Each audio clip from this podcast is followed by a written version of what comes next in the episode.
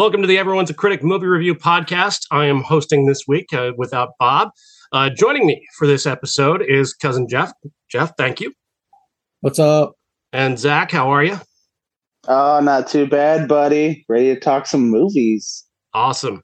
All right, we're going to just jump right into this because uh, this is why everybody is here. It's uh, Black Panther 2, Wakanda Forever, uh, star directed by Ryan Coogler and starring Letitia Wright along with Angela Bassett, and of course, a tribute to Chadwick Boseman. This movie begins on a very jarring note uh, with uh, essentially T'Challa's death. And the way I saw it, I saw it without any trailers because I, I was at a critic screening and it, it was so jarring. I wasn't sure the movie had started properly. I thought maybe somebody had mixed up the reels or something. It was very jarring the way they jumped into this. Was it the same way for you, Jeff? Well, I mean, I knew that they had to do basically what they were going to do, and they really, I guess they could have deep faked Chadwick Boseman into the beginning of it, but I think that based on how he died in real life, that would have been just really too much. Mm-hmm. Um, I thought that you know, I mean, everybody knows. It, eh, almost everybody who's going to go see this movie knows that he is dead in real life, and yeah. that he would have to be dead in the movie as well. So Sorry. you? Was it, was it jarring for you right at the start there? Oh yeah, especially like that they they pretty much mirrored his actual death, and that was I, I wasn't kind of expecting that. I mean, they were there were all these rumors and speculation on how they were going to kill him off, and uh, I I kind of pictured that they were going to have him in like some like kind of generic ass battle in the beginning, and just have like show the suit and then like in my mind for whatever reason it was like that scene from like war of the worlds where the kid runs over the hill and the hill explodes like i was kind of expecting oh, yeah. to do something like that mm-hmm. but this was way better and i thought like i mean it it sucked like it was emotionally like it, it, it hurt to watch but i feel like doing it that way was more respectful and actually kind of i don't know brought us brought us in on a somber note and kind of pretty much just kept us there for a long fucking time. It, it continues from there into a silent opening, no Marvel music, none of the fanfare that we're used to, and I thought that was another very emotional choice. They also go with just uh, nonstop pictures of Chadwick Boseman, which again, it's a lovely tribute. And the first portion of the movie is all about uh, laying the groundwork of of paying tribute to him, but also trying to build towards a story that's going to be a, a Marvel Universe story, an adventure story. And what impressed me most was that Letitia Wright really stepped into that. I had a bad feeling about her coming into this, mostly just from the this onset rumors about her not necessarily being the most cooperative person to work with. But uh, it, she really turned it around in this movie. I was really impressed by by her performance. I was impressed by where they took that character, the the exploration of grief and revenge and and heartache, the way she the way she goes through all that, but then also is still up for adventure. That was really that really impressed me, and uh, but especially I was impressed by Angela Bassett, who I think is honestly Oscar worthy, just as as Queen Ramonda. She's so dignified and regal and gorgeous, but also just so powerful. Her, there, there's a scene with her uh, in front of the United Nations where she's talking about how people believe that Wakanda cannot protect itself anymore without the Black Panther, and she's just she's she's awesome in that moment. What do you think, Jeff? Uh, well, we're gonna. I, I guess we should preface that this is going to be spoilery, but um, I honestly thought for a minute that any of the characters could have stepped up and been Black Panther. Uh, she was phenomenal as always. I don't think Angela Bassett can really do any, anything wrong at this point. Um, I was disappointed that we will not see her in future uh, Black Panther movies. I think she really, um, she was kind of the heart of the movie. I think Letitia Wright is a fine actress, and I think that she's, you know, she's fully capable, but she needs a something that grounds her. And I don't know if that, uh, you know, like Okoye or Nakia will be that in future movies. Uh-huh. Um, I think that she always needs a conscience because she didn't have one after Queen Ramonda died. Yeah. She was, you know, she was ready for vengeance and all that, but she didn't have that grounding force keeping her. So I felt that Mbaku was stepping into that though. A little bit, yeah, but he's he's never going to be her mother or her brother or her father or you know what Wakanda is all about. It was family and I guess the Yeah, he's an outsider too. That's a good point. he's still an outsider. Uh, I think the closest thing that she has to family, I mean, aside from now the, you know, the uh, mid credits scene, um, was Okoye, Mhm. maybe Nakia, but she'd been so estranged from Nakia for five, six years that, you know, here's here here she is just still rudderless What until the very very end of the movie. Oh, I God, uh, Angela Bassett, man, holy shit! Like, like, the, like between like all the, the the scenes with her just throwing the hammer down, and then like the other like in between scenes where she's just kind of taking off her headpiece and letting her hair down, and God damn it, she just like I had she had my full attention every single time, and this is. Uh, this is a long movie. This, this is pretty bloated. I'm not gonna lie. There's a lot of there's a lot of like kind of parts where I, I felt like they could have cut down. Not any of them were scenes with Angela Bassett. Holy shit. um, she was great. Uh, Letitia Wright, uh, right there with you guys. I fully didn't expect anything out of her. I I liked her in the first movie, and then COVID happened, and all that stuff on Twitter started coming out Yeah. and I was a little worried with them talking about not recasting T'Challa and being a comic book nerd. I'm like, ah, shit, they're going Shuri. Uh, here we go. but she won me over. Uh, I I loved it. I loved the I loved her bonding with like Ironheart and like all the others like side characters. So they're building building the bridges for later and all that. But oh my god, dude, the the acting in this movie was unreal. Like unreal. Like Coogler Coogler brings out the best of these people, and I I, I adored the hell out of it. I love the Like- balance that he struck between between paying tribute to Chadwick Boseman and the and the sadness and the grief that's involved in every character in the movie, but also the adventure. Because I thought the action in this movie was pretty spectacular. Oh yeah, oh yeah.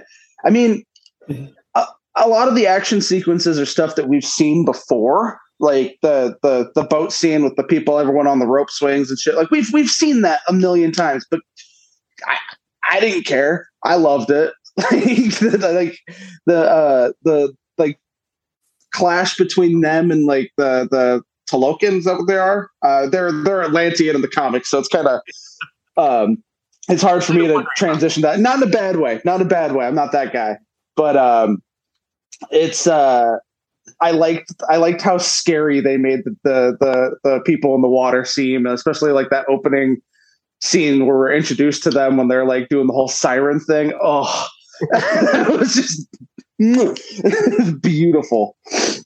Yeah, Jeff, uh, you want to talk about that? Um, well, first of all, I need to address the the nipple situation with Tenoch where the yeah. Um every time he was on screen, I just was fixated on his nipples. So I'm just gonna put that out there. Um And they look I- tasty. I thought that the I I like I like what they did with Namor. I think that they had to, you know, be he's he goes back so far and they just had, you know, there's so much history with him that they had to kind of ground it in something. And I think that because of what Wakanda kind of represents that you know it was it had to be set up the way it was and i think that they did a phenomenal job the siren call at the beginning was great even though i for a minute the sh- the uh the ship i was getting vibes from uh uh winter soldier Mhm. and i think i liked what they did that because it was you know that kind of Oh, yeah. just out of camera range somebody's going to get you um i liked that they how they honored the cultural differences between wakanda and takana i tanaka i I i called him Atlantis. I didn't, I didn't know any Yeah. better. I mean, yes, let's, let- let- yeah. Um, I liked that they they had strong cultures in both sides, and they, you know, it wasn't whitewashed at all. Um, I think that that that opening scene with Lake Ballard and the guy from Law and Order SVU, uh, I can't remember his name, but I thought you know they would be kind of the the catalyst throughout the movie to kind of bring those two together and to have them killed off right at the beginning. I was like, oh, holy shit. Okay, well, not what I thought, especially with actors like that you recognize. Yeah. Um, so yeah, I really love the setup of it. What's that? An old horror movie trick. Yes, exactly. oh yeah, the, I was uh, like, as soon, Casey Becker. Go ahead, Zach. Oh, I was gonna say, like, as soon as I saw Lake Bell, I, I turned to like my buddy I was watching. I was like, oh shit, I didn't know she was in this, and then she was dead like a minute later. I was like, god damn it. Yeah, I love Lake Bell. and I was a little disappointed to see her to see her go out so quickly in this movie. But uh, it also set the it also sets aside the idea that that they're going to be relying on anybody with with much name value. Not that she has a great deal of name value. She does among us, I guess. But um, the, it it's interesting that when it comes to star power, there isn't somebody here who does step forward as a as a real superstar.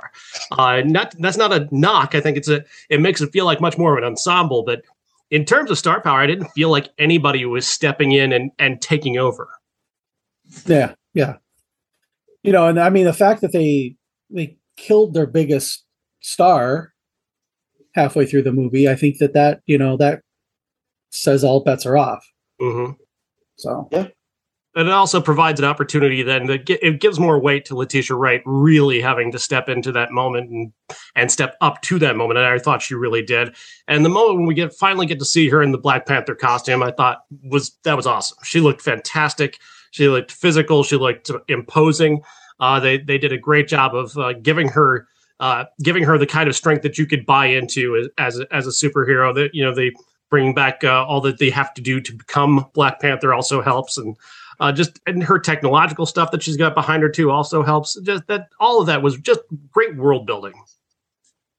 yeah, and yeah, I, oh god, her, her suit, man, like the, the gold accents on it, it just looks so it looks so badass. Like she she looks dope. I would have liked to have seen her uh, have to, you know, compete like Chadwick did in the first one. Mhm. Um, but I, I realize that we've been there, we've done that a couple times in the first movie. But it would have just been kind of cool to see her challenged, and that would, you know, then she would have to actually pull through and do it. Not that it was preordained or anything, because I think I kind of got the impression before I saw the movie that oh well she was this in the comics so she's just going to be this in the movie Mhm. and that's why you know there wasn't any big surprise especially when you saw I saw the last trailer and there was obviously a woman in the Black Panther suit and one of my friends was like oh could that be a Okoye and I was like no it's definitely Shuri because that's what it is in the comics had there been some sort of you know because when a Okoye was put out by Ramonda maybe she could have challenged for the Black Panther, Mhm. You know, and said, "I'm I'm still worthy. I'm still." She's my favorite character in the in the Wakanda verse. Yeah. Um, I just because Danai Gurira, you know, a fellow Iowan, um, I she's amazing. But I I would have liked to have seen that where she's like, you know what? No, screw you. I'm going to do this. And because of her feelings for uh, T'Challa and her feelings towards Wakanda, I think she would have been a fine. Um, that I know that's not the story they're telling. They're telling they're telling the story of Shuri having to step up and be Shuri, Mhm. you know, and be the Black Panther and do all the things that she's destined to do. I think that Okoye would have been a fine one, but that's just a little bias on my part.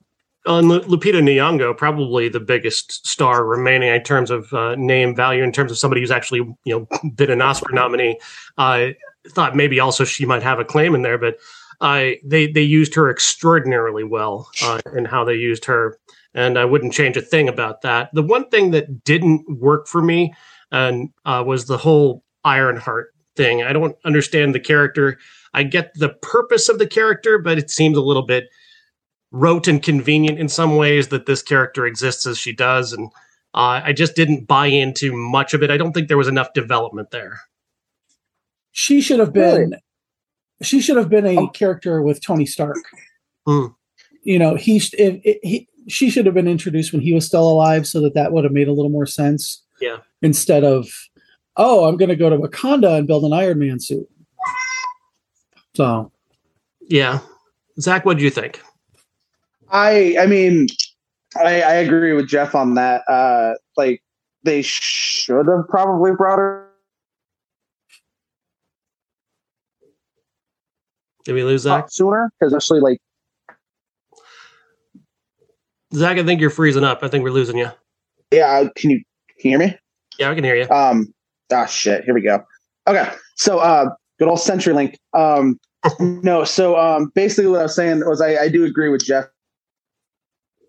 on that. Like they uh, uh, they should have probably brought her in sooner, especially like in Endgame. They kind of seemed like they were gonna bring in that one kid from Iron Man three and have him be the protege, and then all of a sudden they're like they announced the Ironheart show. They announced that she's in Blackheart and shit like that, and it's like cool because like uh, in the comics, kind of like her whole thing is like she's like you know super fan iron man's dead at the time she partners up with this like ai construct of him and he's kind of like her mentor but I, I liked how they brought her in it felt a little shoehorned they had to come up with some bullshit excuse to bring her in but like me being a big old comic book dork i i i, I do love me some riri williams i was i was pretty happy with that i thought uh I, I, I, had fun with her. Her her final costume at first, I was like, "Oh, that looks dope," and then I kept seeing it, and I was like, "That looks like a Power Rangers thing.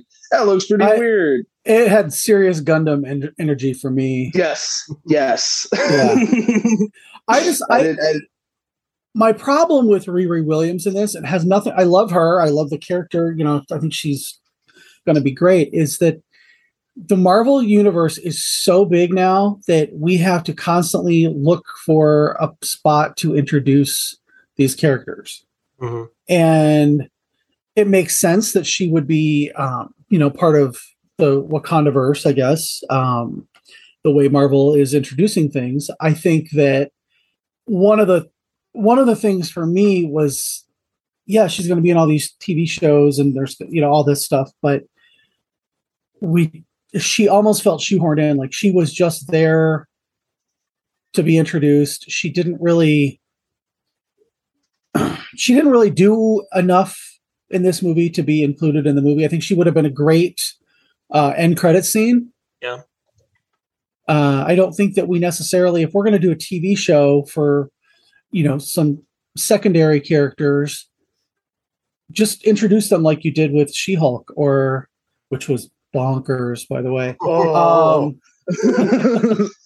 um, but you know, just just introduce her. Just say, "Hey, I'm Riri Williams," and you know, they did the same thing for uh, Ms. Marvel, mm-hmm. which I thought was a great show. Um, I I thought it was like, you know, when you're when you're when you're watching a movie and there's a character who's just doesn't need to be there, just slightly doesn't need to be there, but adds a little bit. I think that's kind of that's how I felt about Riri, Riri Williams. I was love I loved seeing the character, yeah, because I think it's a great character. I just was, you know, I was like, I don't know that she belongs in this right now. Well, so I think uh, I think this the plot fails her too. The idea that that uh, Namor decides that he's got to kill her and doesn't really have enough motivation for me. Uh, yeah. The, I think I think there's I think it made him seem more unreasonable, and he had to be more. He was forced to be more unreasonable uh, in that situation than than was uh, was backed up by anything I saw in the plot. But it didn't it didn't hurt the movie for me, just because the rest of it is so strong, and especially because I think Letitia Wright is so very strong in this. She carries the whole thing for me. Um, let's get on to the post credit scene. Uh, I I was I thought it was good. I th- I think people are a lot more shocked about it than than I was. I thought it was kind of like kind of seemed a little bit obvious to me in a way, but uh, I I wasn't blown away by it the way a lot of people were. What do you think, Zach? Oh, I, I, dude, I called it the moment they said that like Nakia hadn't been there for six years. I literally looked over at our buddy Tim, and I'm like, I guarantee you, by the end of the movie, she's walking up with a six year old. Now, then them naming him T'Challa, that was cool because I was like, cool. Yeah. That way, that's their their way of they didn't recast, but they can eventually, you know, ten years down the road or through some timey wimey variant bullshit, they can bring in like T'Challa and do some T'Challa stories later. Um, I like I said, I, I was kind of expecting a different mid credit scene because, like, full full disclosure, this whole movie had spoiled for me about four months ago. This guy at work read some like super in depth leak mm-hmm. and went on a very long rant to me, and I was pissed. like, like, this was like before Doctor Strange. Like this is a while ago. I got told this. That guy's and the mid credits. Yeah, oh, 100 percent, one hundred percent. I'm glad he got moved to a different shift because I got to watch all of She-Hulk without having anything spoiled, and I love that. Um, but uh, no, uh, the mid-credit scene I was told about was uh, uh, apparently a little cameo from a little Doctor Doom, and I was pretty excited about that because I like literally once I once I realized about two thirds of the way in, I'm like, shit, I know this entire like when they when I won't I guess I won't fully spoil it, but when big cameo happens in the uh, uh, the ancestral plane, I immediately was like, fuck, I know this entire movie. But oh fuck, I know this entire movie. I was like Doctor Doom, but it didn't happen. What do you think? Jeff? So we got a so we got a kid. I would I I went in as spoiler free as possible. I did watch the trailers. Um, I you know like I said, I was pretty sure that it was going to be uh, Shuri as the Black Panther. I did not.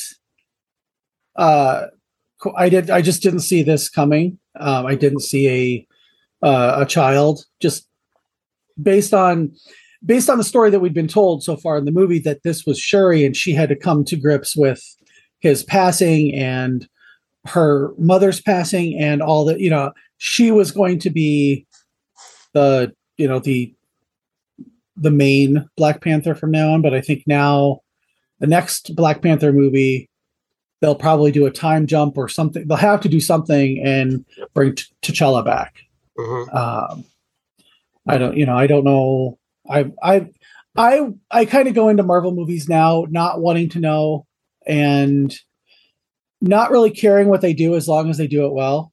So, you to know, me, that that mid credit scene was kind of unnecessary. Mm-hmm. It got me in the feels a little bit. I'm not gonna lie. I was like, okay, you know, I thought that that was where she kind of came into her own as an actor, as opposed to you know, all the like, I am going to kill you. No, we have to work together. That whole stuff was like, okay, that was pretty predictable. But watching her mourn, I felt okay, she's kind of kind of come full circle from just like, what are those to I am a truly developed character. So in terms of the uh, continuity did this fit with the rest of everything we know about these characters like where does the where does the whole thanos snap thing come in with with now with to I guess that doesn't really matter, or did nobody, nobody seem to mention that? It seems like it, that. Well, that they did mention it. Have overcome yeah. they did mention it when um when uh she goes and talks to Nakia, and she's like, you know, when when Thanos snapped everybody away, you just left. Yeah. And she and Nakia said, "Well, I, you know, I couldn't, I couldn't deal with him not being there anymore. And then when he was truly gone, I just there was no way I could do that. So they did bring it up. Mm-hmm. So you realize that this is six years after Endgame, and that he was only back for a year. When he came back during Endgame, he, that he was only there for a year. So this takes place a year after Endgame, from what I understood. Mm. Yeah, yeah, and that's like the first time we've gotten like actual concrete placement in the timeline post Endgame because everything's been everything's been real weird. Like nothing's still no one's referenced the whole Eternals like like celestial popping out of the water. Like there was the whole uh like Statue of Liberty thing that seemed to like they were kind of talking about it in Hawkeye, and then all of a sudden it was a thing in like Spider Man. So like the whole timeline's been weird. Like we we just know pretty much everything we've seen has taken place after the, the snap. So mm-hmm. like this is like this is the first time they've actually established like an actual timeline, which is interesting. man, does that, that does that remind me that they hate Eternals? Disney hates Eternals because they don't reference it at all. Yeah. Are we, you know? I do gotta say, we we went back and rewatched that for like literally the second time last weekend, it's not as bad as I remember. Like honestly, like I'm, I'm not like gonna put it on a pedestal or anything. I'm not gonna like cherish it, but going back to it, it was a lot better than I remembered. It's slower. It's not as exciting, but well, I I also want to know what the fuck they're going to do with that. that. Well, uh, do they? But my thing is, do they have to do anything? Can it be just a kind of a standalone peripheral movie that that you know fine. they have other stuff to do? I'm you know I'm I'm fine with that. I want to see another one because I like everybody in the cast. I thought that you know they were all they all did really well. I mean, I was a little kind of like, oh god, Harry Styles and Starfox. Oh but, man, we uh, we we Harry Styles fans in this house. he's fine. He's fine. He's just not not great. No, you know? I'm not. I'm not. I'm not defending him. I'm just uh, you know. Don't worry, darling. Show that he has the, about the range of you know early Letitia Wright. he could get better. He could get better. I've, and, and, in fairness, I haven't seen my policeman. I don't know if he's good in that or not. So, I, I in all fairness to him, um, so I I I loved Black Panther: Wakanda Forever. I honestly really did enjoy it. I don't. It's not as good as the first one, obviously, but I think mm-hmm. uh, it, it's the best movie they could have made based on the circumstances. Yeah, I uh, I did feel the need to tell people going in just because everyone's so negative and like cranky about shit, especially Marvel movies lately, and you know, especially everyone's kind of been on edge this past week because you know election. Uh, I did feel the need to warn people going in, like, hey, this movie's excellent, but go in with tempered expectations. It's not the first one. This isn't a Ryan Coogler movie. This is an MCU movie done by Ryan Coogler, and that's that's that's like probably my only gripe. I didn't have like as I don't know. It wasn't. Maybe it just missed the soundtrack that the first one had because the soundtrack was so like curated and so just like perfect. Mm-hmm. But that was like the only little gripe is that I had to. I felt like I had to tell people to go in with slightly tempered expectations because god damn it, I'm sick and tired of hearing people complain to me about Marvel movies and Marvel TV shows and all this bullshit. I I I. I it is pretty much my existence now. As people go, "Oh, Mr. Comic Book Boy," what the fuck are they doing in She-Hulk? They hate men, shit like that. Like, I, oh my god, I know, I know. I'm sick and tired of it too. These people, it's bullshit to sell toys, guys. it's like, like everybody I, thinks that just because they're, you know, like, oh, it has an agenda. No, it's just telling a story. There are millions and millions and millions of stories. There's as many stories out there. There are people. Just enjoy it. You know, close your eyes and think of England. Yeah. Don't get don't want to get mad over something. They're just getting mad at bullshit, man. Just just enjoy it. It's it's it's stupid people wearing costumes fighting people in the same costumes, just a different color. Fucking who cares? yeah, I I mean I'm not looking for high art mm-hmm. in Marvel. I'm not looking for high art in Star Wars although I think Andor mm-hmm. is approaching that. I'm looking at am I entertained? Do I have a I had a really good time. It was yes. such a it was such a much better theater experience than Halloween Ends for me, mm. which I walked out in the middle of. Not because of the movie, but because of the people in the theater. Um I was I was glad to see that there were so they were showing it in so many theaters that you know you could have you know, you could have had your hi, I brought my kids and I'm not paying attention to them screening, or but everybody was really into the movie this time. And that's all I want from a Marvel from a Marvel movie. I don't want, you know, I don't need Shakespeare in I don't need I I guess we had Shakespeare in Thor in a way, but we don't need it, you know, like forsooth and all that in a Marvel movie. We just need are we gonna like have fun and that you know that like like the, the mm-hmm. thor movies i think those let's have fun with those this is this is a like this is a stupid dumb blonde norse god kind of thing and he's kind of an idiot but he's funny. Let's do that. Yeah. You know and i i also wanted to talk about while we're talking about marvel movies in general we've had you know like there was a whole discussion about Letitia Wright and you know, oh, she's anti-vax or she's showing up on set and causing turmoil or whatever. let's hold that same energy for people like you know like chris pratt and next time the guardians of the galaxy movie comes out. You know let's let's it just seems that sometimes our outrage at certain things that people do i mean they're just people they're just actors and they're doing they're entertaining us. And i tried to go in with that energy watching this movie. And i think that energy helped me as opposed to being like oh i can't fucking stand her because she you know she did this or that. I then that's what i'm trying to go into it with. Yeah and I think we have keep. I was I was extraordinarily skeptical on top of having just you know all that stuff going in, and I was just very skeptical. And she's just she's so good. I was won over right away yeah. by, by just her, her range and emotionality and uh yeah uh, that like that jarring opening sequence she she holds it so so hard in that scene because it's such a great shuri from the first movie scene that that, that seemed exactly like the character. I remember exactly how she would react, exactly where she would be in that moment, what she would be trying to do. Uh, really puts you right into the thing, and then uh, then she just carries it forward from there. I was really impressed. All right. Any yeah. other thoughts on uh, Black Panther: Wakanda Forever?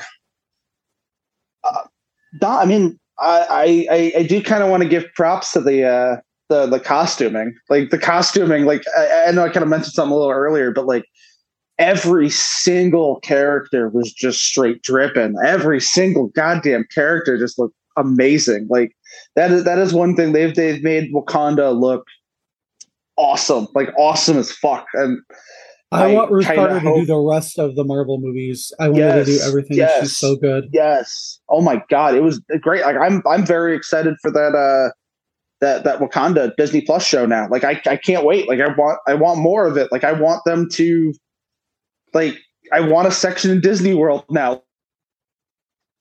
Uh, oh, Wakanda, ha- Wakanda Disney. Yeah, Wakanda. I, I well, they have Wakanda, like, Illinois. Like I, I, I'm obsessed. Well, Wakanda, Illinois. Oh, like, well, there we Wakanda go. forever. I think that um, Wakanda forever. I haven't. I haven't been so impressed with costuming in a movie since Trisha Biggar with the Star Wars prequels, where every costume told a story. Mm-hmm. You know, and then mm-hmm. I think that that's that's how good she did for this.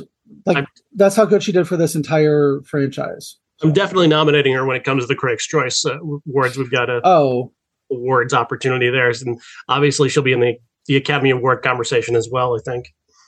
Was oh, she yeah. nominated for the I first hope. one? I don't remember. I don't remember if there was if she was nominated for the first one or not, but uh, that movie did get a few nominations. I imagine it must have been in there somewhere. yeah, it had to have been. All right, I don't so, remember the Oscars anymore. So. Well, speaking of the Oscars, obviously Lindsay Lohan has to be in that conversation. Oh my god! oh boy! Just kidding, just kidding. Falling into Christmas stars Lindsay Lohan and Chord Overstreet as uh, partially the premise from Overboard, but not. Uh, the, the idea here is that uh, she's a she's an heiress who wants to be an influencer who hits her head while skiing and uh, ends up at a tiny little ski lodge where cute Chord Overstreet is running the place, and he's got a cute little daughter and a and a you know benevolent mom figure, and uh, just all of the lame possible tropes you could throw into one of these movies. Uh, especially the just the establishing of the start of this movie is just headache inducing watching them go through the motions of establishing her as this vacant uh, influencer wannabe who's you know uh, very very rich and privileged and and a jerk. And just all, all, right off the bat i just hated this movie and it didn't do much after that to to win me back. This is all very stock hallmark stuff that's been seen a, a billion times before and not particularly improved upon here as much as I might like to see Lindsay Lohan do well after all that she's been through. What do you think of Jeff? Um, well, I okay. How am I gonna? I'm just gonna be sexist and ageist, I guess, but I think that this movie should have starred a 22 year old hmm. instead of a 36 year old. Um, I don't think this is a movie that does much right. Um, I get the feeling that they're going for, oh, let's do a cheesy Christmas Hallmark movie. This does not hit any note correctly. Um, I thought it was it was vapid. She was she's okay. Lindsay Lohan is not a bad actress. However, this this is one of those movies that she just she should stay far away from. Her she's Lindsay Lohan. She's a tabloid queen. She's a huge draw to people. I get that. But that also takes away from this movie. Again, this is a movie where the lead should be in her early 20s. That's an influencer. Her her fiance, um, George Young, Tad, he is 40 years old. I never bought him as an influencer because he needs to be 25. They need to be in their early 20s. And I just don't understand why this plot, like she was dropped into this plot. You know, this would have this should have been, I don't know, some Disney star Yeah. who's still 20. Yeah, definitely. It does. It does break the the supposed immersion if there were any in this movie. There, that would certainly break it. Uh, Zach, did you watch this one? Oh yeah, oh yeah, uh, yeah. I uh, I- I had I I watched it pretty late last night, and I had to stop drinking beer because I was about to fall asleep. It was it was a movie, man. Um, no, so I've, I've been I've been hearing about this all week. Like, I mean, my girlfriend was pretty excited about it because Lindsay Lohan's back after everything, and and for that part, you know, I'm happy that she seemed healthy and with it and everything seemed like she seemed like she was having a good time. I wasn't but someone was having a good time. Like uh, i i laughed my ass off because i went in with knowing absolutely nothing. I knew the plot or not the plot the name i knew the picture and that was goddamn fucking it and literally like 10 minutes in not even 10 minutes in I turned and I looked at her and I'm like, all right, just guessing because I've seen a lot of Hallmark movies because I I lived with a white woman, my mom, she loves Hallmark, Mm. and I'm like, all right, so the name's falling for Christmas. They're at a ski lodge.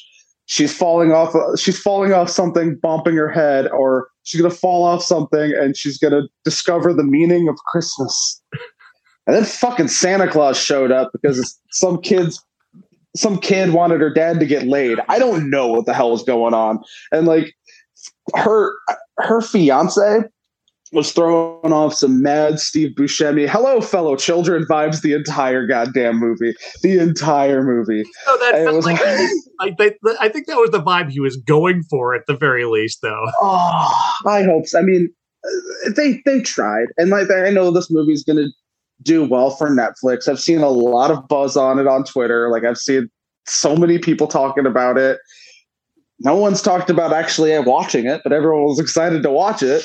Um, but I I did laugh my ass off when she falls down, gets hurt, wakes up in the hospital. Her face is all like bruised and bashed up, and then literally the next scene she's perfectly fine. Literally the next scene she's fine, and my girlfriend's like, "Yeah, of course they're not going to make Lindsay Lohan look like that. Come on." but Let's release this woman to this complete stranger who, who she doesn't know and doesn't know her. Yeah. This guy that like vaguely recognizes her, he talked to her literally the day before and spilt shit on her. There's no way he didn't forget. If I spilt like hot chocolate on like some like rich heiress's chest, I would remember it the next day. like I'm not that stu- she he had a meeting with her father literally the day before. I before. thought it was going to And be. then Santa I thought it was going to be overboard. Like it, like he's going to. Oh, aha! It's the heiress. I'm going to teach her a lesson about about Yeah. family. That would have been better. It would have been better. Well, that was the thing. My my my girlfriend thought that's what was going on, and I was like, "No, there was like a two second bit of dialogue earlier where he mentioned he doesn't even know who she is." That's what we're. I th- she, this is a movie that it should have been one of those. She's a high high a big city lawyer who goes back to her hometown, you know, in her 30s, and what am I doing with my life? And then she meets Chord Overstreet, and oh, you know, it's a slightly younger guy. I think he's kind of cute. Maybe maybe it's Christmas magic. And then her, you know, spoiler alert, gay fiance comes in back to the picture, which was totally out of left field and stupidly kind of homophobic. I didn't even catch that part. Yeah. oh yeah, he hooked, he hooked up with the personal assistant at the end. They were going to go spend New Year's together. Random, random. and I was I I was, like, an hour was deep not- on Marvel Snap at that point. yeah. He was like not gay, and then he was gay, and he was. I mean, he was stereotypically gay throughout the movie. You know, like I'm an influencer and I'm so perfect, and look at me. Mm-hmm. And yes, do I wish he was because he's incredibly hot, but I he just he was a vapid character who I I this this is God, I hate this movie. I, I just it's like I the first thing I was distracted by how incredibly gray her teeth were next to that red lipstick in the very first scene that she was in. Yeah, there's some then- fortunate choices in the makeup. Yeah, You know, I'm like, that's not her. co- She no, stop, stop. And then, you know, oh, my daddy wants me to come back and work for him and be an influencer. No, you're 36 years old. you are 36 year. You are a 36 year old strong woman, and you need to do something different. You are not an heiress. You're not even even God forbid Ivanka Trump has her own business. You know, I mean, okay, she's slightly older. She's 40. So maybe in the next four years, Lindsay Lohan will, you know, get a bunch of Chinese patents. But I, I just don't, I, this was so terribly miscast. I don't mind Hallmark movies. They're fine. My brother in law loves them, loves them. However, there should, this is, this is the high, the high powered lawyer who goes back to her hometown. That's who she is. She's not this 20 year old influencer. yeah, that was a that was a weird inclusion, and and it definitely just it was so completely out of place. Especially you're. I think whoever made this had to be about sixty.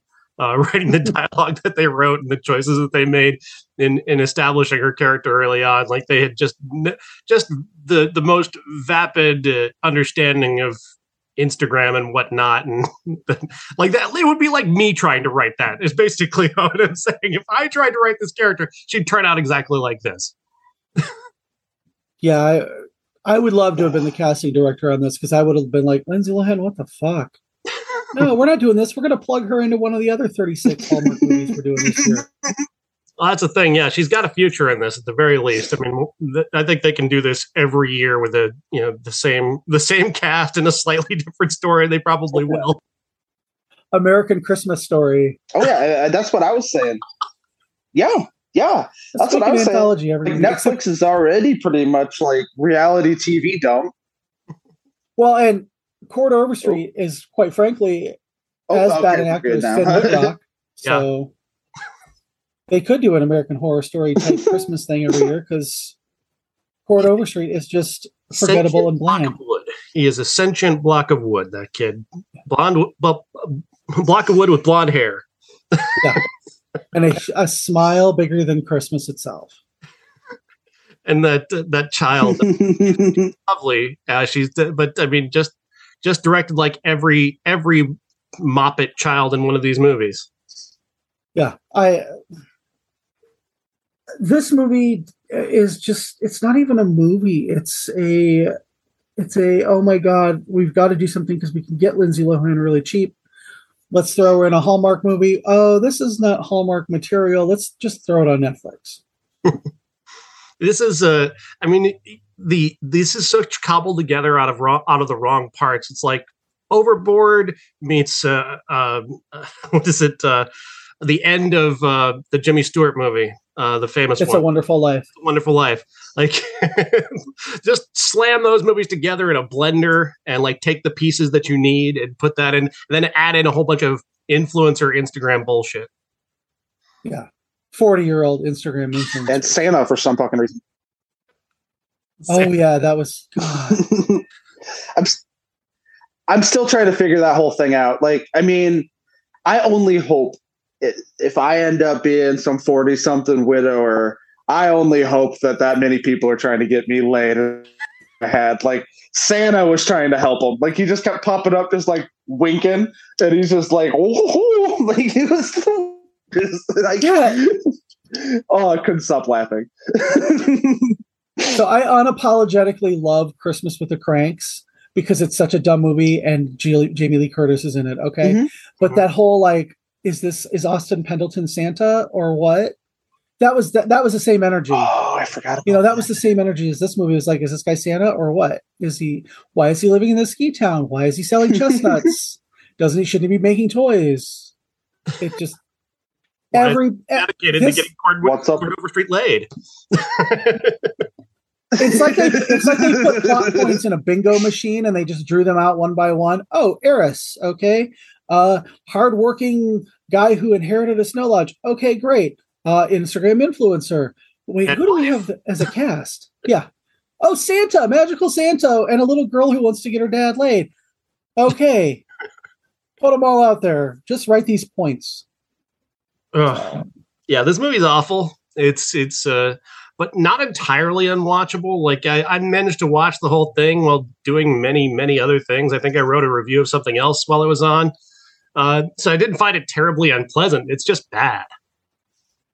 Yeah, it's So, it's worse than your average Hallmark movie, and that's saying something. It's like, where's Rachel Bilson?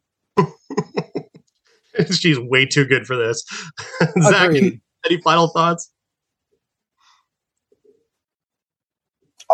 I mean, this was I laughed a lot. This is an, I, I I did enjoy watching this, but not for the right reasons. And this was a good hour and a half of Marvel Snap on my phone.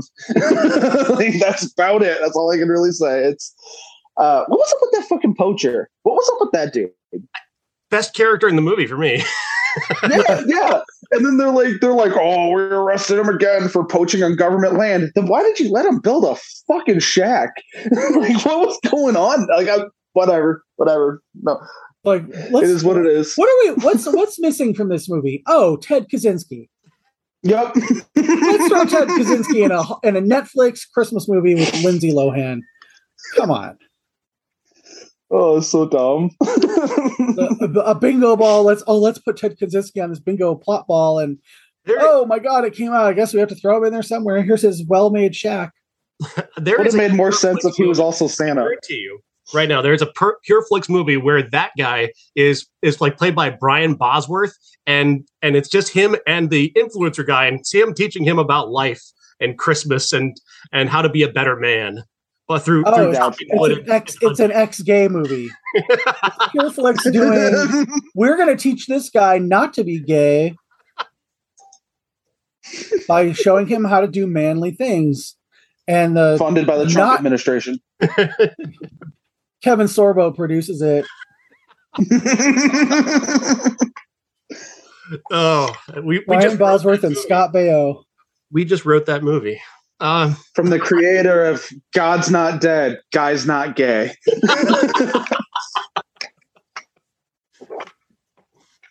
All right.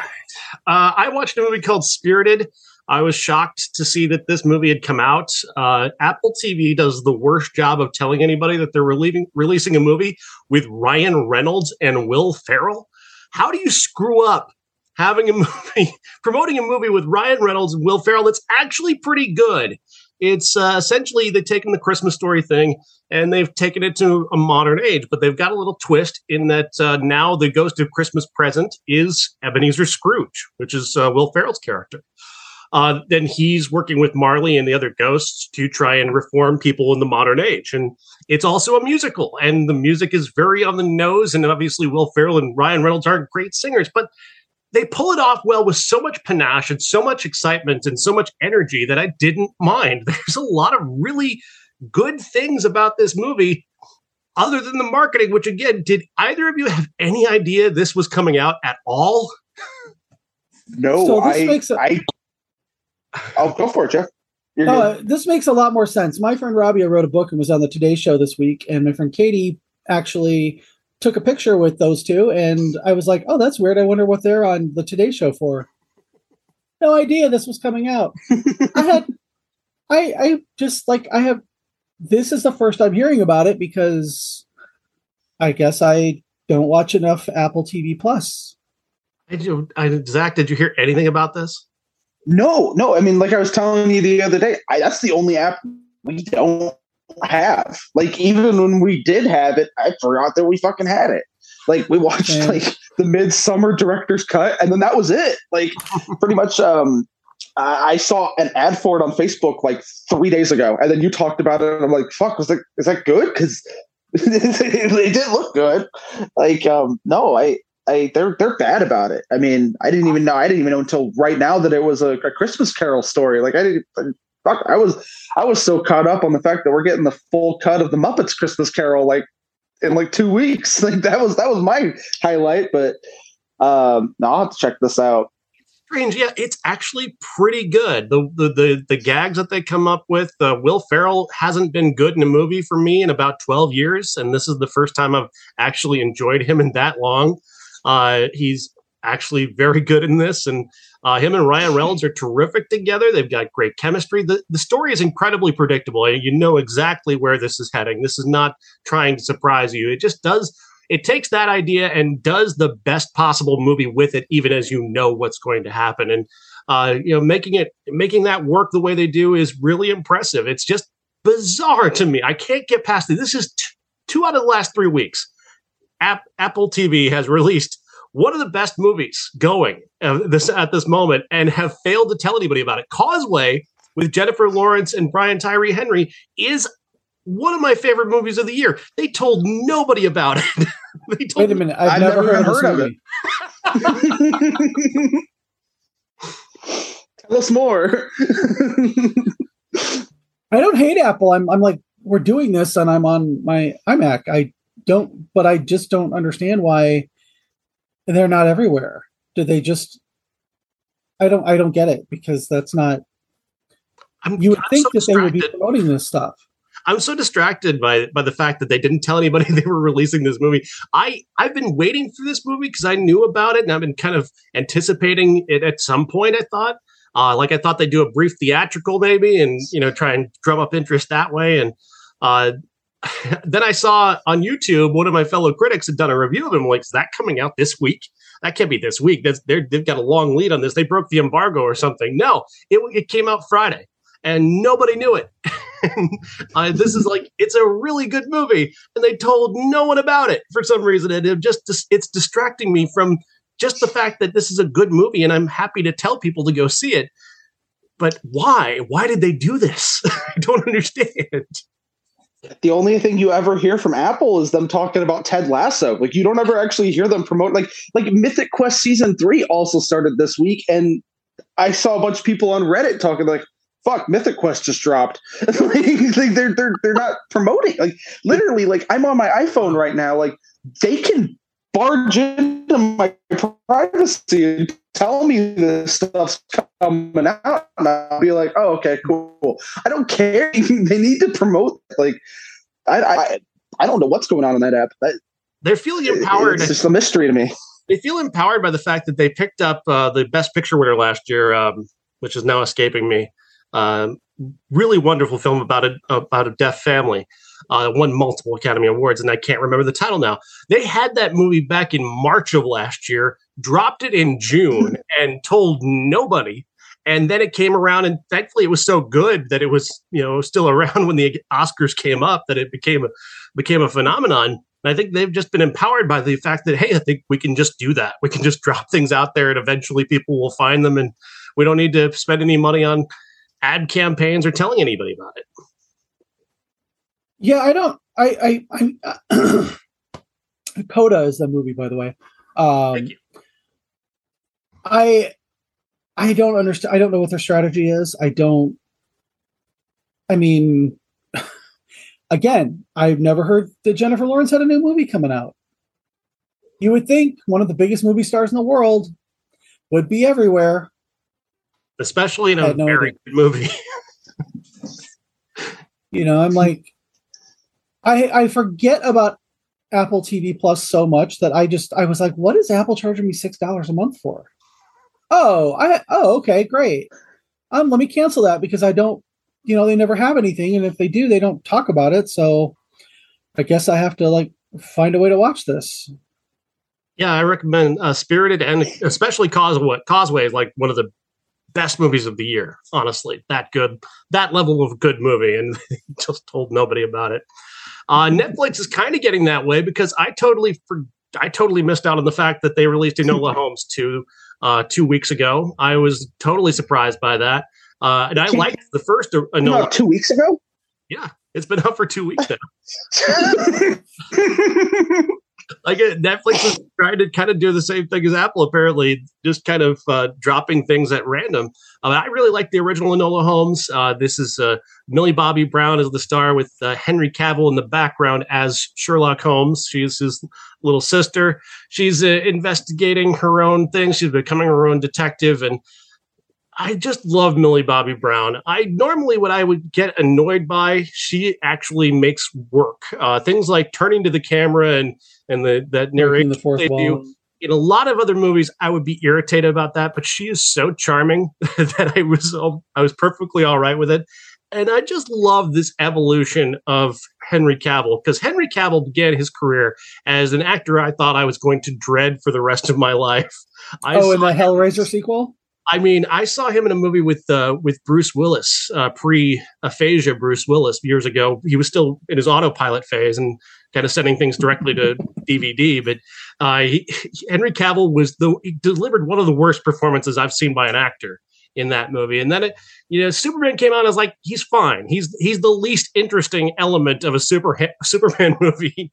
he, he, is Superman, but uh, he made it. He was serviceable and he just kept getting a little bit better, a little bit better, and a little bit better. And now he's just so come into himself that I, I really look forward to seeing him now, which is very surprising to me and a trick that Gerard Butler completely failed to pull off. He's gone the complete opposite direction. Uh, well, Henry Cavill picks interesting things. This this was interesting. I I when you said we were going to do this, and I said, okay, great. I'd never seen the first Enola Holmes. I just and I watched it the other night, and I was like, "Oh, I really like. I really like Millie Bobby Brown. I think she's great. Um, I think she's funny, and she's going to be a really great actor someday." Henry Cavill, I had no idea he was in that movie. I was just like, "Oh, holy shit, that's Henry Cavill." He makes interesting choices now. Um, I uh, the Superman movie, you know, the fact that he's coming back as Superman apparently, mm-hmm. it's like, oh, okay. DC has no idea what the fuck they're doing. no. But okay, Henry Cavill's serviceable as Superman. Mm-hmm. But I thought he was really good in the first one. The second one, he was fine. In this new one, he was fine, but he didn't have, you know, all he had to do was figure out that, oh, this is all Moriarty, you know, yeah. his nemesis. But that's all he really had to do through this whole movie that's my part. That's kind of my favorite part of Enola Holmes, though, is that in both films, like uh, Sherlock is actually making a Sherlock movie. Like Henry Cavill feels like he's being Sherlock Holmes while you're not while he's not on screen. Whereas Enola Holmes is focused on we're focused on her mystery and what she's trying to solve. It's almost as if he's actually making a Sherlock movie. We're just not seeing it. I kind of I kind of mm-hmm. love that about. Yeah, yeah. Zach, what do you think? Oh, um, yeah, I, I, I was I'm in the same boat. I didn't watch the first Enola Holmes. I kind of wish I did when it came out because we watched. I watched both of them yesterday, and I had a fucking blast. Um, yeah, Millie Bobby Brown. Like I, I this, I was the same reaction when she first started turning to the camera. I'm like, fucking great. Here we go.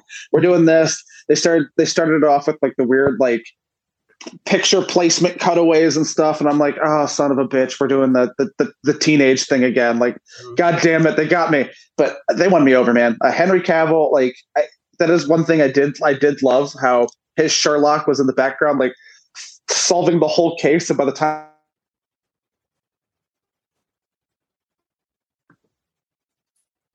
already fucking done. Like it, it's not about him. The second one just as fun. I I thoroughly thoroughly enjoyed it. It kept my attention. I didn't touch my phone once, which is hard for me. um, but uh, I I also kind of uh, uh, Henry Cavill broke my heart this year, so I was uh, unsure on whether or not I'd be able to withstand him. He uh,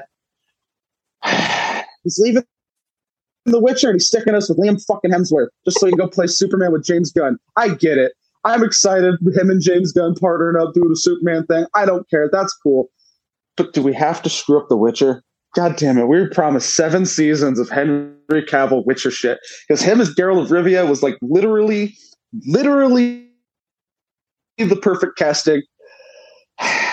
That that hurt. I thought Netflix would kill it before he did, and now Hemsworth, Liam fucking Hemsworth, man, that, that was a Are you not a fan of Um, Liam Hemsworth? but back to no, no, not at all, man, not at all. Like I'd rather like fucking you gonna throw him, it's him or fucking Scott Eastwood in a movie. I'm immediately I'm out, man. I, To me, the most interesting like those thing guys that are Liam only Hemsworth has ever done famous. is Miley Cyrus. Yeah.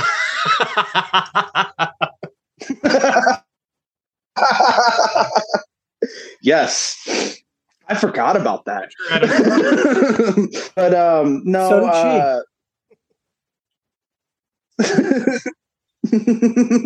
but uh no Enola Holmes too was it was a blast. It was a lot of fun. Um I like I like that the, these movies both had a lot of like twists and turns that I wasn't quite expecting. Like uh like the mom character actually being like kind of pretty pretty heavily involved in the second movie and like how she was kind of like a kind-hearted domestic terrorist and stuff like that. Like it was just it was it was a lot of fun. I i i i, I couldn't recommend this high enough. Like it was it was a good movie. They used Helena Bonham Carter in exactly the right amount yeah. in both movies. Um, she tends to take over when she's in a movie. To me, uh, you know, Fight Club. She delivered the absolute 100% best line in that movie that I'm not going to say here because it's so dirty. Um, I think we all know what I'm talking about. oh yeah you know, she's anything she's in, she just kind of, you know, Bellatrix Lestrange in the Harry Potter movies, she's just s- completely steals focus every time. Mhm. And I think that this was just the perfect amount of Helena Bonham Carter. Absolutely. And the, the she just seems to be having so much fun doing what she's doing. And the the, the way that they utilize her is so clever.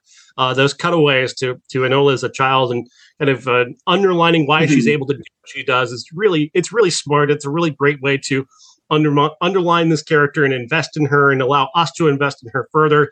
Uh, really great to provide her. I love the first movie first just uh, for the, the way that they layer in her backstory so very very well. It's totally believable that that Enola you know was trained all her life to be who she is, and uh, you would definitely buy that her mom did all, everything that she did.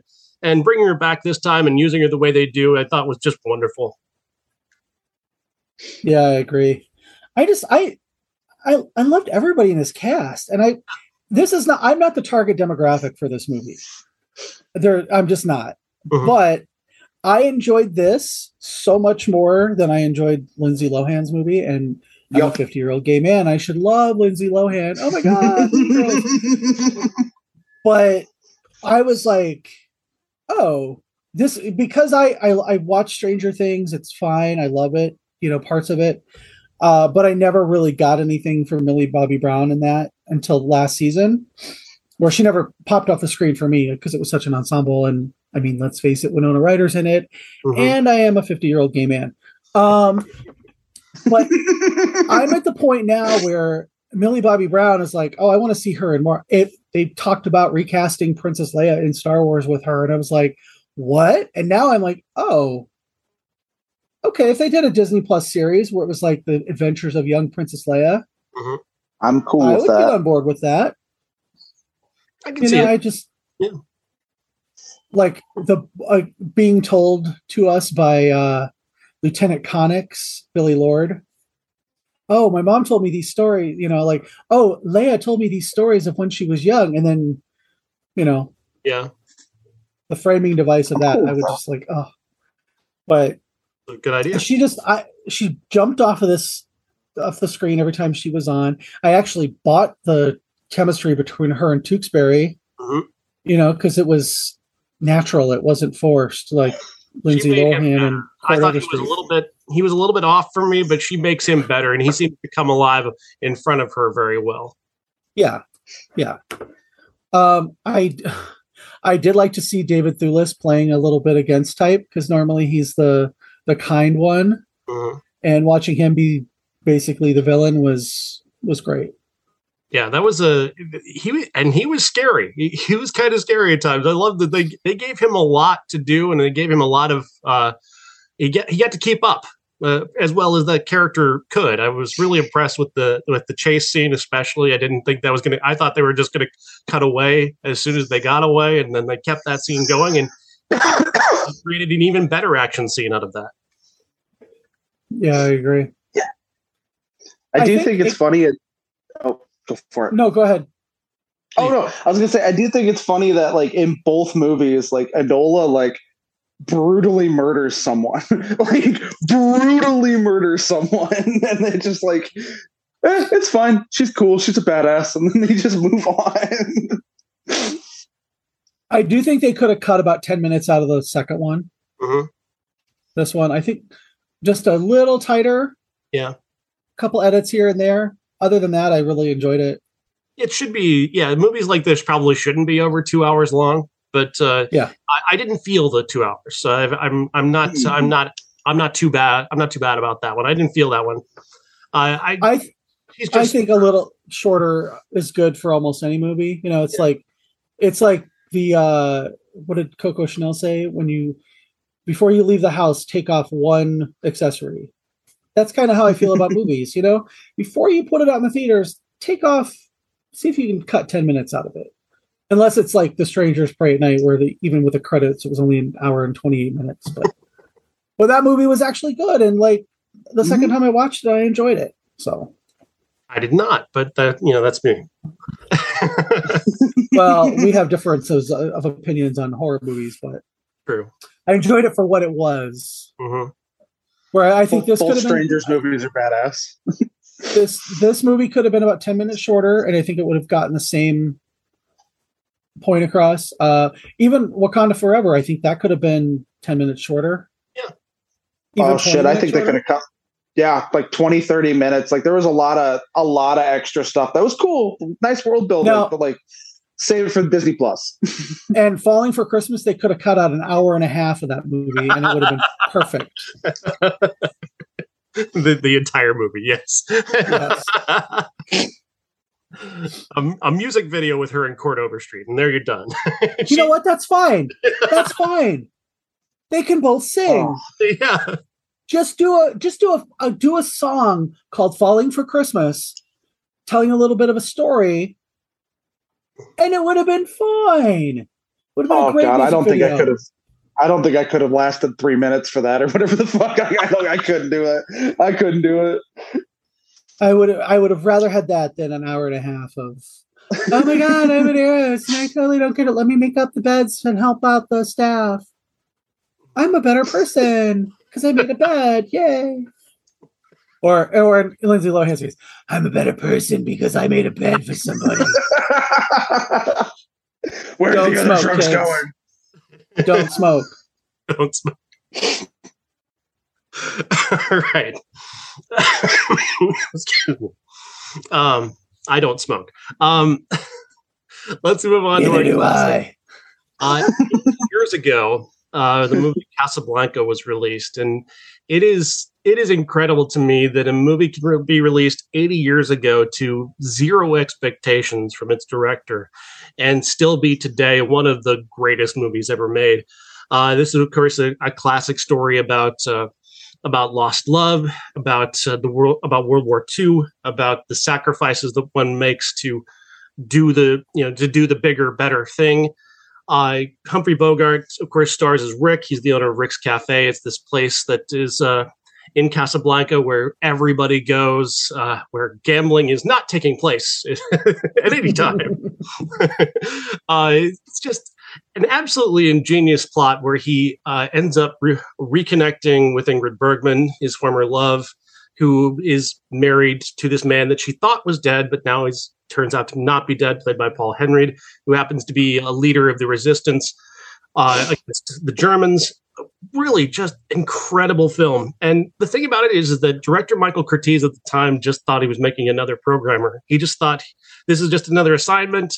I'll I'll dash this off and I'll go on to the next movie I'm going to make of the 52 that I'm going to make in 1942, which he made 20 some odd movies in 1942 to 1943. Uh, he didn't participate in the post production on this movie at all.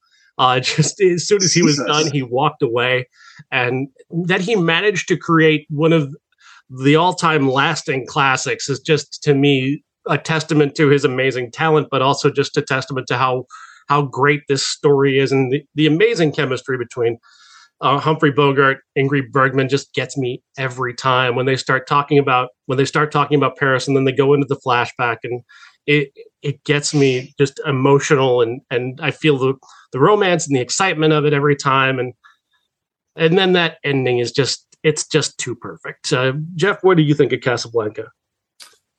Uh, I was gonna try to rewatch it. It's been a while since I've seen it, um, but I remember watching it as a kid because my friend's dad loved it and they had just gotten a VCR and let's let's watch this movie. And I was I think maybe 13 and I was just oh my god why am I watching a black and white movie? And over the years it's you know it's gained such a uh such a reputation for being like the best one of the best movies ever made that I always I was like eh I don't know it's no Friday the 13th part 3 um, but, but sorry, okay, the final chapter. Anyway, um, no, I just the, it's it's one of those movies that you just it's kind of like required reading or required watching, and then it just sucks you in.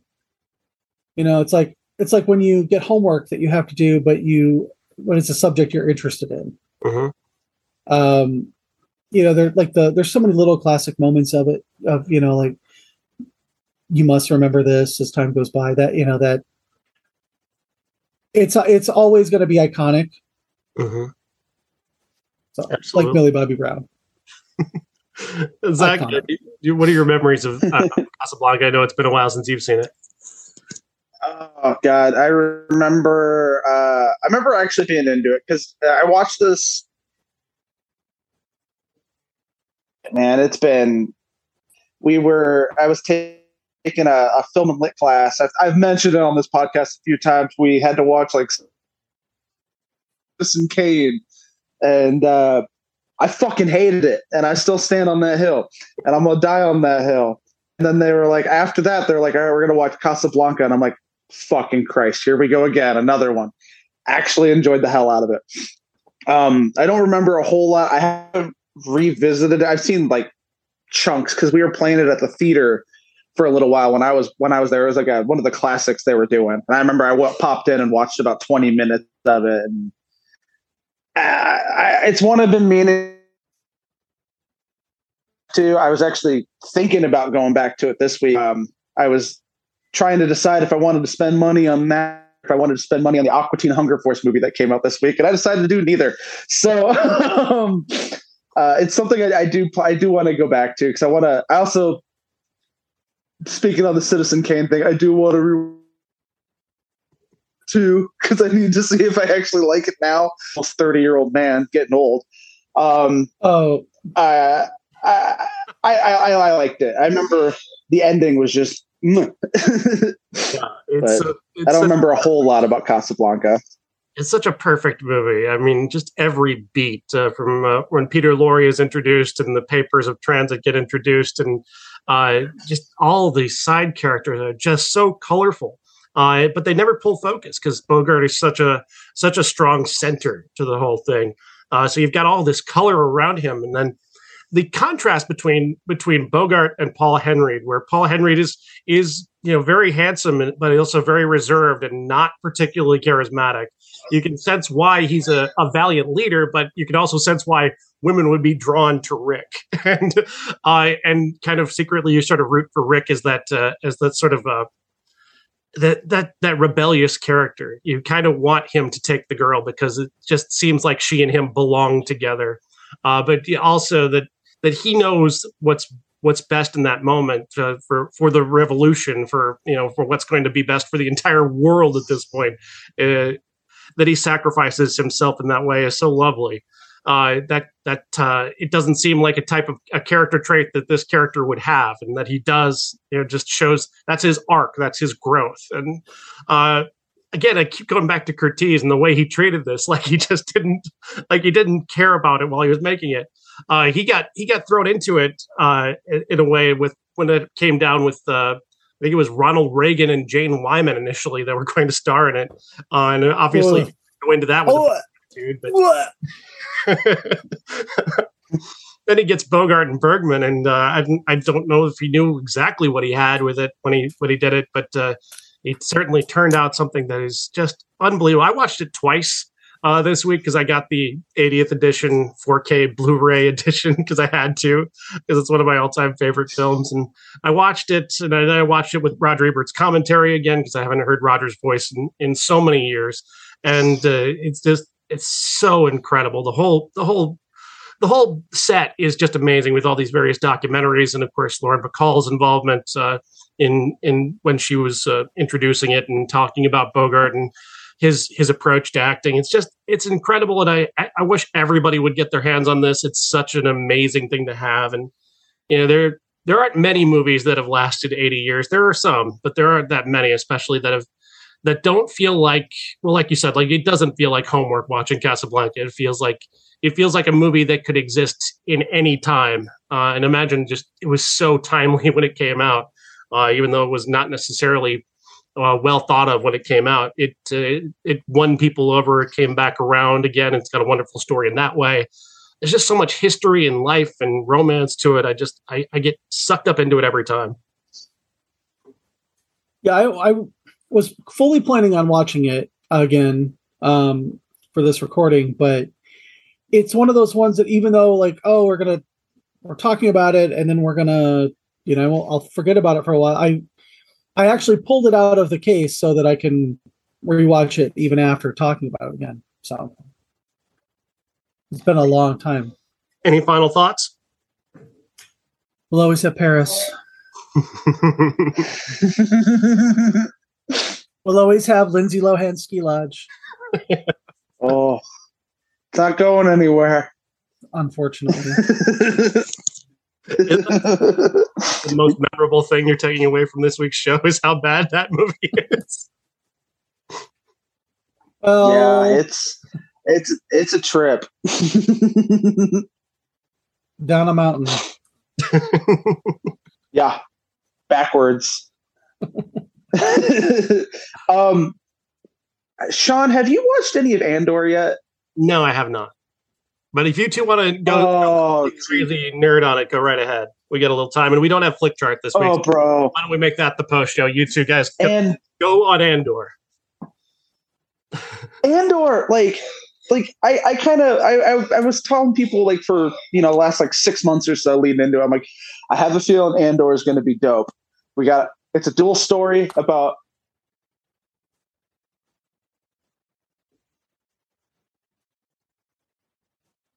About about Uh, About? Stone Carrot Mothma, who was kind of like our queen. We, well, it's like they're uh, they're like gonna you know did, did I cut out at all there? yeah, yeah, we missed, Yeah. we missed that whole thing. my uh my Wi-Fi is acting a little wonky right now. Oh Jesus Christ! Okay, so um, I kept Jesus like, Christ, hyping no, no, this up don't to spoil people, it. I haven't been to that like, oh, we're gonna. oh, hey, Jesus Cristo. Um, no, so I was I was kind of hyping it up for people. Like I'm like, yeah, I know it's a story about this like random character from Rogue One and all that, but like on the other end, like we have like our our our queen, our like our our, our lovely Mon Mothma, and I'm like, we're gonna get this like badass story about the rebellion, and then like no one start, no one was excited about it. And god damn it, dude, this show is like the sleeper hit of the year. The show is so good. Like the acting's amazing. Andy Serkis popped up randomly, and that dude, that dude can act like a son of a bitch, man. Like, like I'm sure Jeff can back me up on this. Like, so for me, Andor is a very slow burn, Oh, and I, I, I've been moving and like trying to get settled and stuff, so I haven't really been able to sit down and watch it. I will occasionally, I'll you know, I'll watch it on my iPad a little bit at a time, and it's one of those shows where I'm like, okay, I have to really sit down and I have to like binge watch this first season because there's so much going on under the radar. Mhm. Uh, so far, my oh, favorite story is Mon Mothma, and I don't know, you know, I mean, I know that it's partially because it's a legacy character from the original trilogy and the prequel series that she was never actually in. But I watched all those deleted scenes, thinking, oh, this is what I want. I want the political intrigue. And then we get it in this show. And, you know, the petty squabbles and stuff that she has with her husband and her daughter, you know, trying to like balance it all while still trying to build this rebellion. Um, I, it's, it, it is a slow burn. That's what I tell people. They're like, oh, do you like Andor? Yes, but you really have to pay attention and you Oh, really yeah. have to let it fester a little bit because you're not you're it's not a you know it's not full action all the time. You're it's not obi-wan kenobi rushing around you know trying to save the princess. It's you know it's much slower and it tells it tells everybody says oh i just want to you know a work a day kind of story in the star wars universe. Well this tells that story. This tells you know about a guy mm-hmm. who is not really anybody and then he becomes somebody. And mm. this is how we get there. So and it's a little bit of you know it does does somebody decide one day that oh i'm going to be a rebel? No. A bunch of shit happens to make them hit that point and that's where andor is in this series. Yeah, it's like the way I keep explaining it to people who haven't seen it is like, so the Mandalorian, uh, Obi Wan, all that stuff. That's like a like a western, or you know, uh, Obi Wan got a little like samurai there for a little bit, but those are like the action packed stuff. This is Game of Thrones. Like this is the one where it's like you actually like have to pay attention because especially like there's a lot of stuff with like the uh, the Imperial Security Bureau, the ISB, and like they're they're including all of them and like there's like this whole like back and forth with all these officers that I know like for a lot of the God, I hate using this term, but a lot of like the like the, the casuals, like the casual fans, probably it's going to go over their heads because there's there is a lot of dense like stuff that's been lore for for years for for us like Star Wars dorks. Like we we know a lot of the background stuff, but now like actually getting like characters and like seeing what Mon Mothma has to do like with the Senate and like have her like sneaking around trying to like build up her rebellion and shit like that. Like I I I can't imagine like there's some friends of mine that I've told that haven't started yet. I've told them straight up like I don't know if you should binge this one. Maybe do like one or two episodes at a time and pace it out because it's not it's not action packed. There's like like this last episode was pretty action heavy, but it's it's very much a spy thriller about just normal people doing this whole rebellion thing. And i i have wanted this for so long. Like rogue one i still hold as I, I, I this one's hard. Like i can't tell between that and empire which one's my favorite but rogue one is like so goddamn high up up there for me. And this this whole this whole andor thing has just been amazing. I'm glad we're getting a guaranteed two seasons because they filmed all 24 episodes together. Like I'm I'm glad like people are complaining that it's slow, but fuck it, we're still getting it anyway. I don't care. It can't get canceled because it's already done. like well oh, The thing oh for it's me- so much fun.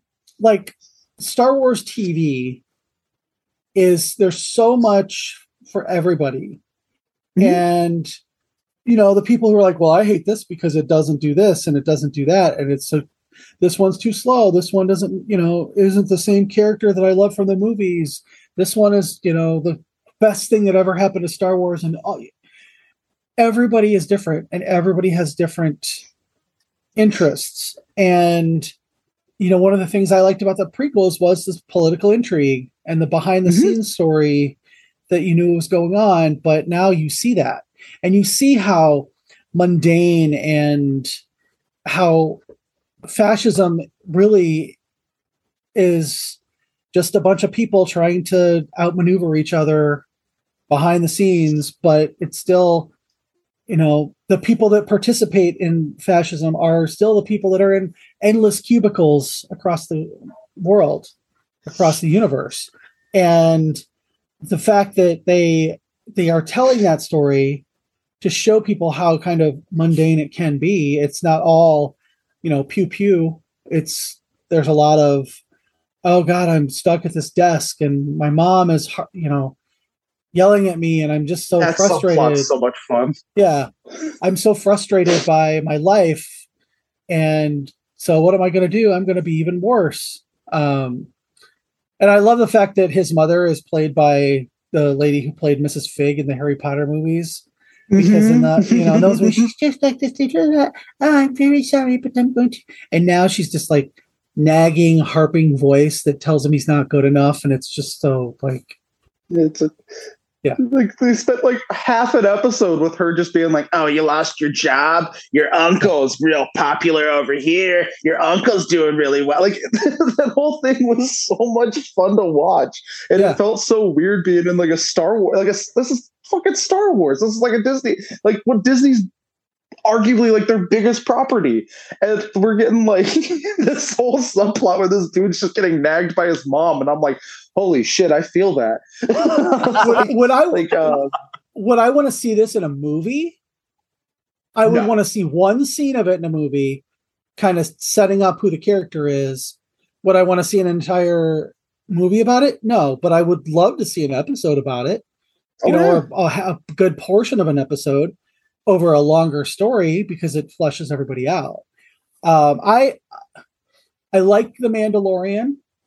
The Mandalorian season two. It's getting a little cameo heavy, Mhm. and Filoni's getting crazy. I, yeah, I'm a little like, okay, Dave, let's pump the brakes on, you know, you get your own Ahsoka series. We don't have to have Ahsoka in every episode of The Mandalorian. Um, same with Book of Boba Fett. I I liked that. I thought that was an interesting take on a character who wasn't a character. He was an action figure.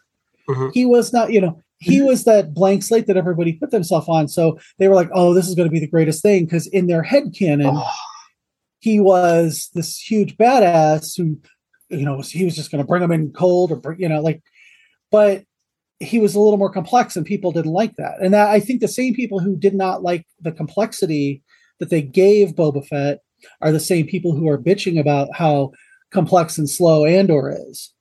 And I, to those people, I just want to say, fuck you. thank you. I've had to listen to so many people bitch about Boba Fett. Thank Oh. you so goddamn much. I was like, oh my god, I When love you- it. I know, I get it, I understand. Like, I too wanted to see Boba Fett doing crazy shit, but like, I He rode a also goddamn really like the whole Rancor. fact that Boba he's just Fett like a broken a down Rancor. dude. Yeah, What yeah. the fuck? It's like we got to see that. other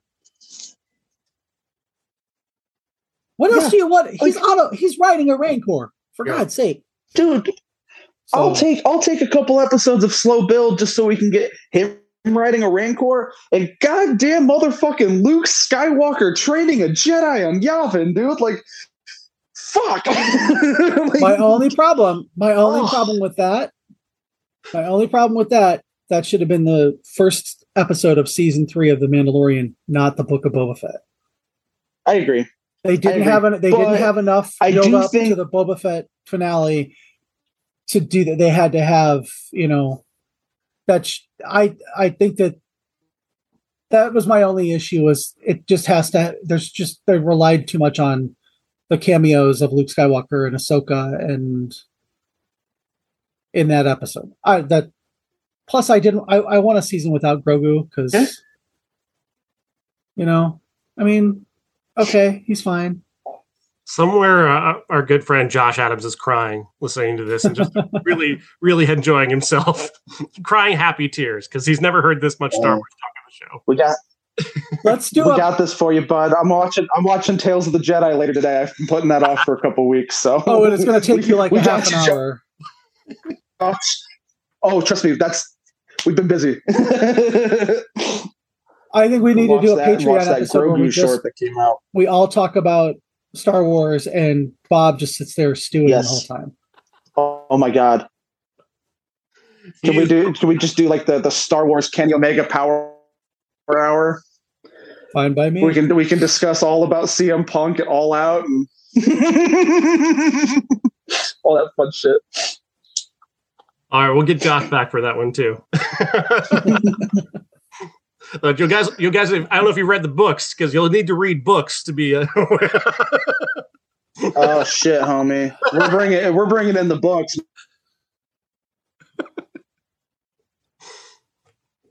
This is gonna be a Yeah. fucking long. hour. all right, guys. Uh, thank you so much for doing this. I appreciate it. Uh, Zach, anytime. Jeff, of course, uh, tell people about your art. Tell people where they can get your art. Uh, you can go to, there's links to everything, my TeePublic and my Etsy shop at jefflassiter.com. Um, I'll link it on the page. Um, trying to ramp up for Christmas right now. I got a print sale going on. You can buy your book of Boba Fett, Boba Fett and the Mandalorian print. I'll post that on the page. So everybody knows what I'm talking about. You can get that. I'm not going to do any artwork for Lindsay Lohan because maybe Mean Girls, but not this, not Falling for Christmas. I'm sorry to all you fangirls and boys out there. Maybe you could do one for me where you put where you take Rick's cafe and you put it somewhere in the Star Wars universe. There you go. well, you know that the the TV show that George Lucas was developing and they'd written scripts for and they'd done some test footage for was about the underworld of Coruscant. Yeah. And they are talking now apparently about kind of resurrecting that idea. So there's always room for Rick's Cafe. Absolutely. I'm down. There and there was Madame Garsa her cantina, rest mm-hmm. in peace did a whole Jennifer Beals piece, and then she goes and gets herself blown up. Thanks a lot. Um, but Max Rebo made it out okay. That's all I care about. Zach, anything you want to add? yeah, little, little elephant boy. Uh, nah, man. I mean, it's been it's always been great talking to you guys. Like i am always down to come back, and uh, yeah, definitely Jeff hit me with one of them links. So I definitely want to check out that uh that that six six Star Wars art. I will do that. All right, guys. Thank you. Thanks. Oh, yeah. All right. Yeah, no problem. See you, boys.